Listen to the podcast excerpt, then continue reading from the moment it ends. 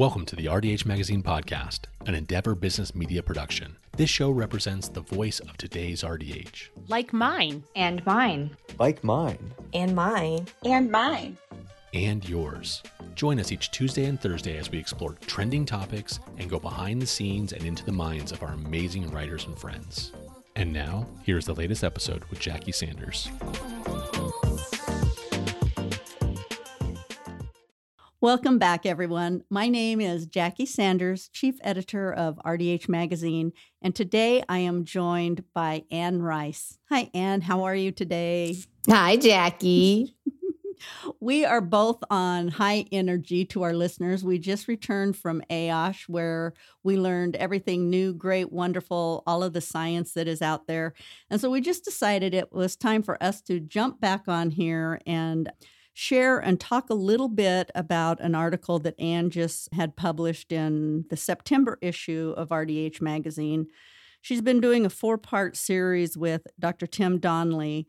And this specific segment is six questions to get your office practicing evidence based care. So, Anne, if you were to cut that title into segments, what does it mean, practicing evidence based care? You know, Dr. Donnelly is the one that really speaks to this more eloquently, I guess, is that what we believe may not be science based. There's always anecdotal evidence. Well, it worked on this patient, so we're still going to continue to do that. But the way, even the evolvement of the oral microbiome, its adjustments, it's changing how it reacts to certain things that we're doing when we look at different medicaments that we put into the mouth. There's movement changes when it turns into a dysbiotic environment. Every individual is different. I think that we always have to hang our hat on there's something new, there's more education, there's more science that's going to change our treatment protocols and the way we should be doing it is not just because we think it's going to work or that's what we've always done since we graduated from hygiene school. Oh yeah, it's it's so much different than the way we used mm. to do it. I mean, I haven't practiced for 14 years. And I told somebody the other day, I don't know that I could even go back in. But after learning everything I'm learning, the whole assessment process and diving deeper into what truly is going on in this individual's life is what should be predicting how you're going to treat them. We talk about oral systemic health all the time, which is a crazy way to say that. And we talk about it and we're educated. Of course, we know the mouth and cardiovascular disease and all the other things. What I think now we're missing, and I've talked to a few people, is how to treat the disease. Yep, we realize that this does go all over everywhere and it's it's making these challenges to the patient, chronic disease, but it's interesting that we are seeing these patients regularly. They are under our care and they are riddled with chronic inflammation year after year after year. I think that's where the change has to be. How do we treat the disease and that we do individual based care on the patient? Where is their chronic inflammatory disease? What do we work on? And always being open to new science. Oh, and the, there is so much coming out so quickly and and for our listeners and our hygienists who feel like they're at that burnt out point, if even if you just read this one article, it's going to inspire you. I mean, Dr. Donnelly and you list six things here. And the very first one is what is your goal for your patient and what is your main message to your patients? And it all starts right there is that the whole office is on the same page. I, it, well, when you say that, and I've talked to Dr. Donnelly about that, somebody needs to do a definition of health. Is your goal, what is your outcome? Is it no bleeding? Is that your outcome?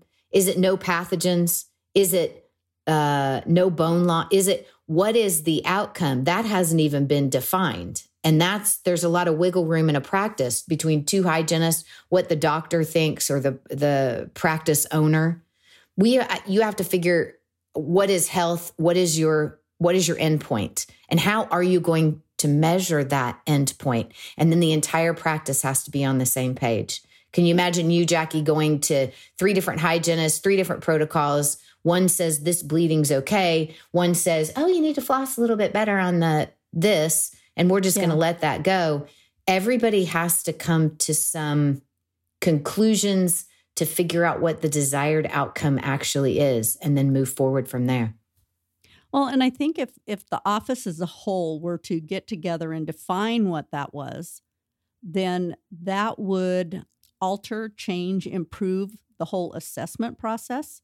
Mm-hmm. Okay, so maybe we are going to start, you know, doing saliva testing and look at the pathogens. Maybe we are going to start routinely doing perio probings and checking for bleeding points. It's that whole assessment and then treating the individual as an individual, not my nine o'clock patient. Right. At the scrutiny of a health history, I think, is really, and we're so rushed and busy, but you could find out so much information from that health history that will directly show up in that patient's mouths or things to be concerned about. I, when I talk sometimes, we got to get past this result of periodontal disease. So we see four millimeter, five millimeter pockets. We're swimming upstream at that point. It's heading off the gingivitis, um, the high risk patients. Are they a diabetic? We need to keep this as an urgent prevention. Always, the whole entire practice does.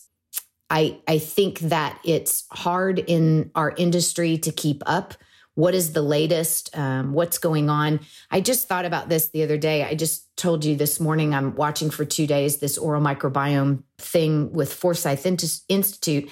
I think we need to do small study clubs, whether it's in your community with hygienists or we do it all online, where one person is not required to read all the science and distill it for the whole community right? I know how yeah. exhausting that is.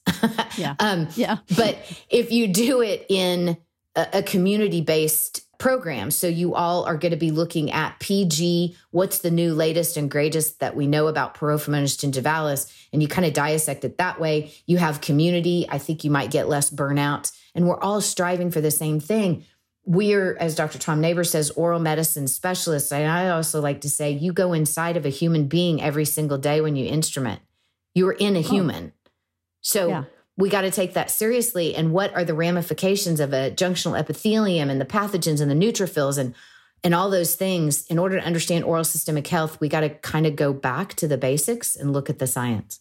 Well, and it's you know you it, we were talking earlier today. You were talking about, you know, if I went to a cardiologist or any type of specialist and they were treating me the same way for a condition today that they were treating me six years ago, we'd, we'd say, where's the modern medicine? And I think that dentistry needs to realize we've got a lot of modern medicine out there that we need to be embracing and, and bringing to our patients. This is an individual's life that you could be changing. Well, and you can do it to their detriment. Oh, absolutely. We have lots of things that we want to do and telling the patients you need to brush more, you need to floss more, you need to do all these things. It's a little bit more complicated than that. Therein, yeah. as Dr. Donnelly likes to say in these articles, is that it's a partnership. We have to spread the word that oral health care, preventive measures, going to see your dentist is part of overall health and wellness. All the disciplines need to understand that, that this is a long term, this is a marathon not a sprint. Yeah. So, and yeah. it's going to change as a person changes. You weren't a diabetic necessarily when you were 30, but you are now at 50. Yeah. Yeah. Or I didn't have dry mouth when I was 30, but I do now. right. All of the changes with that. I don't know that there's there's not an easy answer and I do know as I became more educated, I was more lit, a little bit more on fire for dentistry as a whole. When you when you know more, you do more, isn't that what they say? Yeah. And it fulfills that curiosity, that desire. The more you know, it brings the excitement back to what you're doing.